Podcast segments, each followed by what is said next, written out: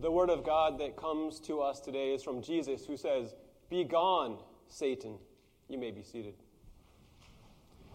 Grace, mercy, and peace be to you from God our Father and from our Lord and Savior, Jesus Christ. You know, kids say the darndest things. We often say that. And some of the things they say, we wish they hadn't. Some of the things they say reveal what's true about us, older folks as well. One thing that uh, I heard is this Nobody loves me. Everybody hates me. Nobody loves me. Everybody hates me. You know, just let that roll in your mind a while. That was not one of my kids who said that, by the way. Nobody loves me. Everybody hates me. Anyone hear something like that from a kid when they're having a temper tantrum? Or you yesterday? Right? yeah, making your chili or whatever, burning your chili. Nobody loves me. Well, we think that's kind of silly. Who would ever think or say that? Except it's us who often can begin to say, well, you know, no one really loves me. We might not say it out loud. We might not want to believe that, but sometimes we do. And I just want to take this to our, our reading today and our, our topic is if we really believed that we were loved, loved fully by God, we probably wouldn't do all the things that we do. You know, we wouldn't um, steal a few extra bucks out of, you know, uh, the drawer. We wouldn't uh, we wouldn't talk behind people's backs. Um, we wouldn't uh, sleep around. We wouldn't um, curse God's name. We wouldn't do whatever it is that at the moment makes us happy, at the moment helps us cope. We wouldn't do those things if we really believed. That's just my theory. You guys agree with that?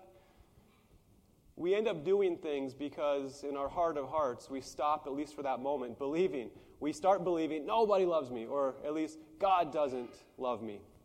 Well, uh, that's a temptation that we're all prone to face. And that is um, what we'll talk about today temptations. And I, I want to just uh, think for a moment where do temptations come from?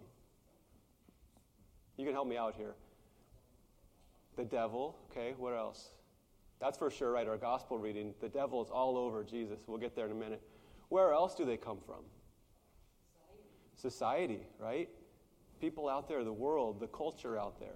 Anything else? Us, right? Comes from us. Lutherans like to say it in these three words the world, that's society, the world, the flesh, and the devil. Uh, that's where our temptations come from. Uh, James tells us that they don't come from God. This is James. I'll just, just so you know this, I'll put a couple of different things together here. James 1 says that our our trials or our temptations, they come from our flesh. They said they don't, God doesn't tempt anybody, uh, but uh, they come from our desires inside of us, right? We can't get away from them, right? We cannot escape temptation, can we? Can you go home today and be like, I'm all good. There was a sermon about temptation. All set. I'm good. Not going to happen. No, you're not going to do that. Even right now, you are tempted to zone out. I'm not saying that's a sin, but I'm not saying it's not. You know, I've got to do a better job myself.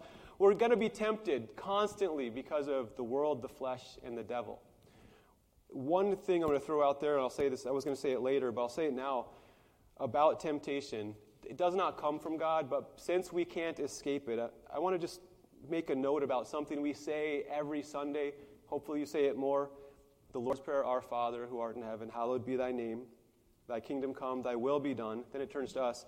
Give us this day our daily bread, and forgive us our debts as we forgive those who trespass against us. Then what do we say?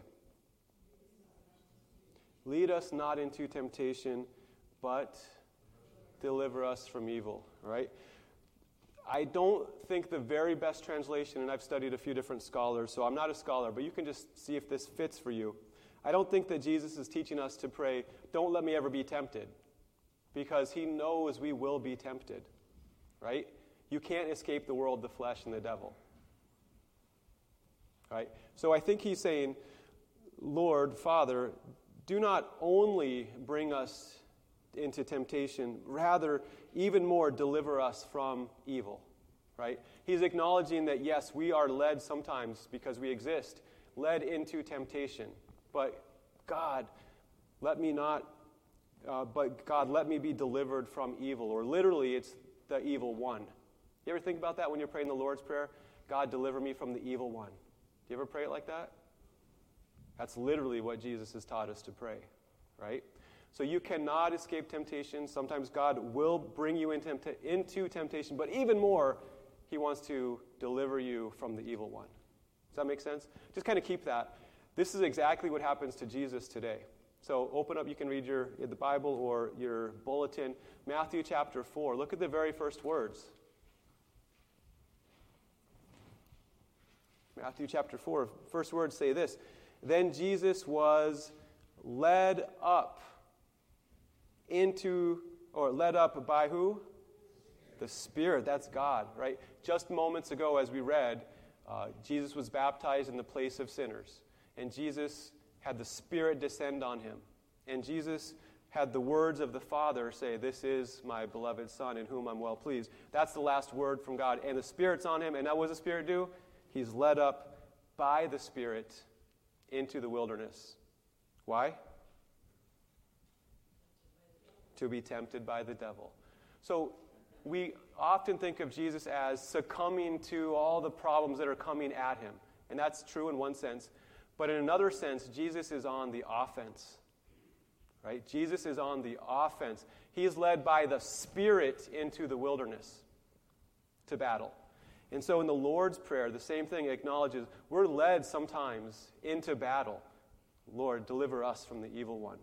So let's take a look at, at what Jesus faces here. He's led up on offense by the Spirit into the wilderness to be tempted by the devil. He has three temptations he's going to face, obviously, a lot more. But only he was there. And he obviously told this to his disciples. He wanted us to know the three temptations he faced that kind of, in some ways, summarize all of our temptations. Okay? Uh, so, since we can all acknowledge we have temptations, we can look at Jesus here and think, what did Jesus do?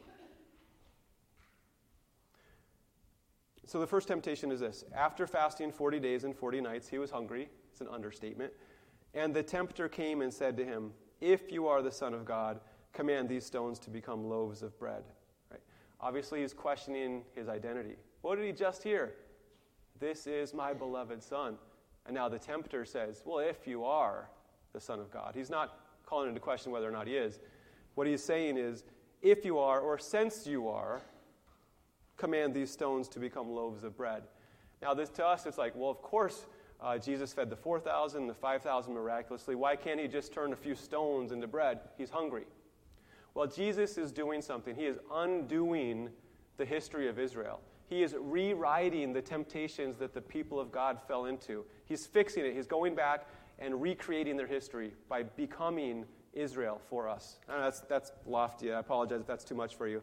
But think about the people of Israel. They uh, passed through the Red Sea, right? Miracle of miracles. That's Exodus 14. Exodus 15, it's a big party. They're celebrating and singing to God. We made it. Can't believe it. Exodus 16, they're in the wilderness. And so, Exodus 14, they pass through the water. Exodus 15, the party. Exodus 16, all of a sudden, they don't have everything they need. They are short on food. They don't have the food, and so they are struggling. And God is testing them, and they begin to murmur and complain, even though they just got set free from Egypt. They're complaining against God because they don't have what they think they need. And so uh, he, that later they would quote this, uh, God would quote this and write this, Moses would write this to them Man shall not live by bread alone, but by every word that comes from the mouth of God. In Deuteronomy, it says here, I, I let you be hungry. I let you go through those hard times because I loved you, I discipline you. And then he says, also so you know, it's not about you, so you know that you have to live not just on bread alone, but by every word that comes from the mouth of God. So the first temptation is this, and if you're, you're taking notes, you could write this down, but this is kind of what I came up with, is this. This temptation says this I must take care of myself.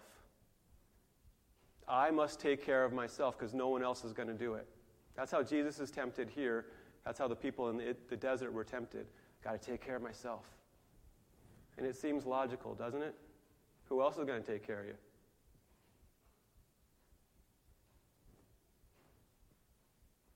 Anybody have those temptations? They're all different, but they're all the same. That's the first temptation. Jesus faces it by quoting scripture and saying that everything you have comes from God, and he will give you what he, you need. All right, the second temptation, verse 5. The devil took him to the holy city and set him on the pinnacle of the temple and said to him, If you're the Son of God, throw yourself down. And then Satan does this thing For it is written. What? What is Satan doing right now? He is quoting scripture. So he's like, Jesus, if you say that you have to live by every word of God, how about this word of God? And then he quotes from Psalm 91 He'll command his angels concerning you. On their hands they'll bear you up, lest you strike your foot against a stone. So throw yourself down, and God will save you.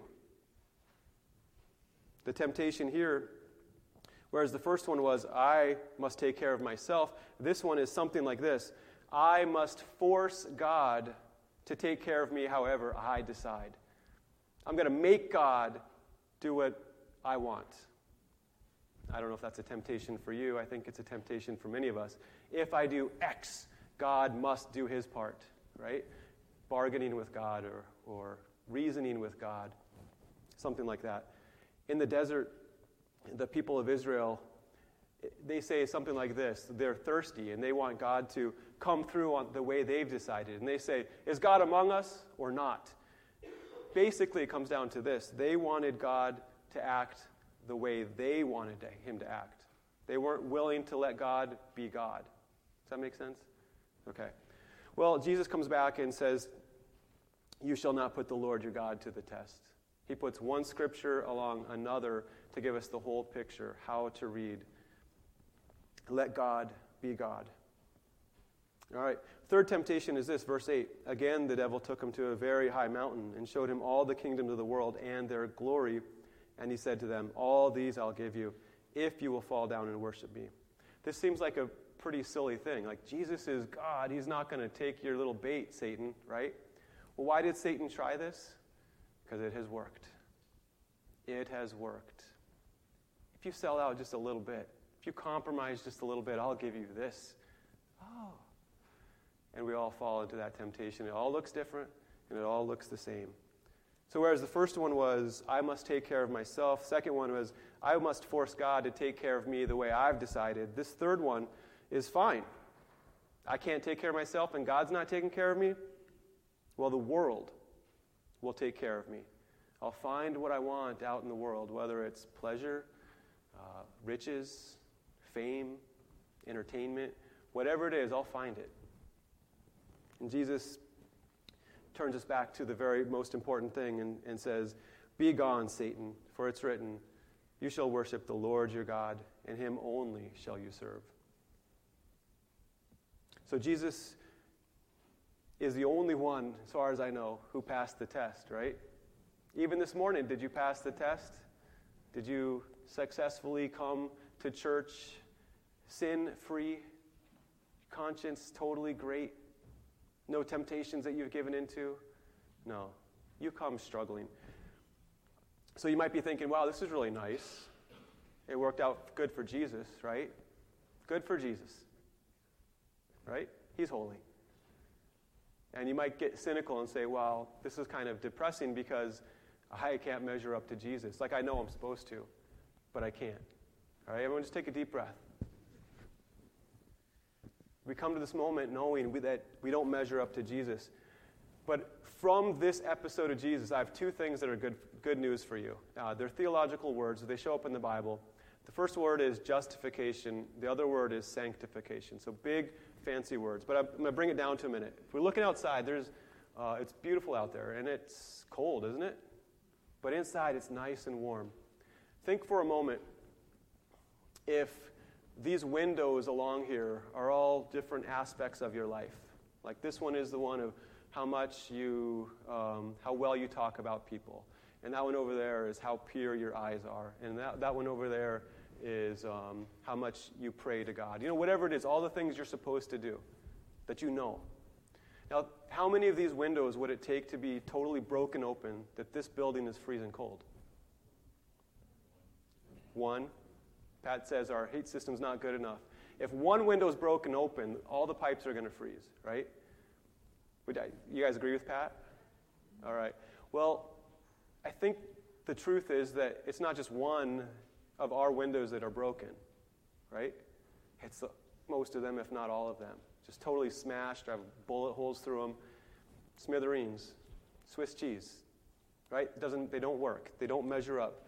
So that's the bad news, and you're like, oh, come on, Reiko, let's move on. Well, we can't move on until we know why what Jesus did helps us. So the first word is, is justification. Jesus, as we read in Romans, uh, Ken read this earlier.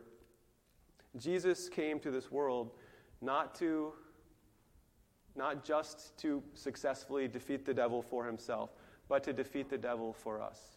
Right? In, uh, in Matthew 16, there's this great, and I'll try to be quick here. In Matthew 16, there's this episode where, where Jesus says, Who do you guys say that I am? And, he's, and Peter knows because the Father told him.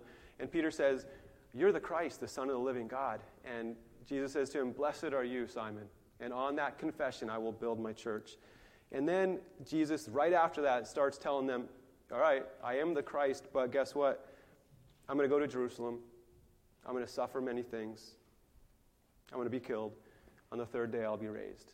And it made no sense to them. So Peter took him aside, took Jesus aside, said, Jesus, far be it from you, that will never happen to you. You're the Messiah, you can't suffer. And you know what Jesus said to Peter? Anyone know? Get behind me, Satan. He called his dearest disciple Satan. Get behind me, Satan. Why? Because Jesus had to come to suffer.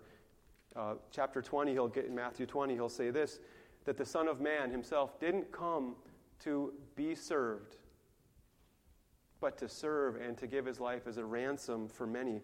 Jesus was perfect, and not just for himself. Romans 5, as we read earlier, it says, let me get there. Jesus was perfect and perfectly obeyed so that his ransom would be perfect. Romans 5, 18 and 19, it says, I'll just read verse 19. As by one man's disobedience, the many were made sinners. That's our parents, Adam and Eve. So by the one man's obedience, the many will be made righteous. By the obedience of Jesus, by his defeat of Satan in the wilderness and his, all his ministry, his cross, all of that, because of that, his obedience makes the many righteous. Are you one of the many? If you believe that he came for you and he did, then you are. Yes. So he comes and he sees your life in smithereens, all your windows broken out, your pipes are broken, and he comes and says, Father, here, take this copper pipe, put it on there. Father, take this window of my righteousness and put it up there. Remake the house with my righteousness. And then he lets us live in it. So that's the good news that he comes and gives us his obedience for us. Amen? That's good. We could go home, except we have that other word, which is also good news sanctification. Justification, you are declared righteous by Christ's obedience. Sanctification, it's a little harder. It sounds like bad news. You got to start living holy. Is that bad news? Sounds like it to our flesh, right? That means I got to change. Yeah, it does. It does. But it's good news because it sets us free. Like, oh, I get to now live in this warm place where the sun is shining. I get all of God's life right now. Jesus said, I came that you might have life and have it abundantly. So, sanctification is good news. Part of sanctification is being like Jesus, where when you're tempted by the devil, you look to his word. And when one part of that word conflicts, you look at the other parts. And where you are tempted to sell out, you ask God for help. You pray the Lord's Prayer Lord, we are in the midst of temptation, but deliver me from the evil one. So that's temptation. We are called to resist temptation, to flee from it. Let me end with this.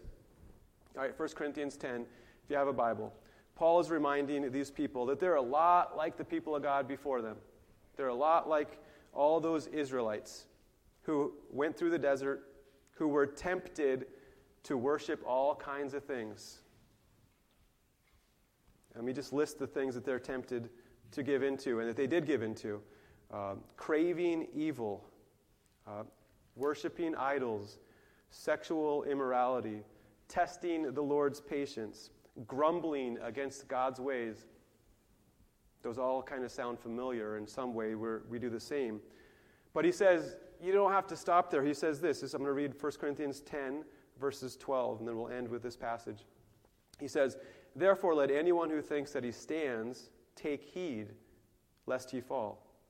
No temptation has overtaken you that is not common to man. Do you get that? The things that you're dealing with that you might be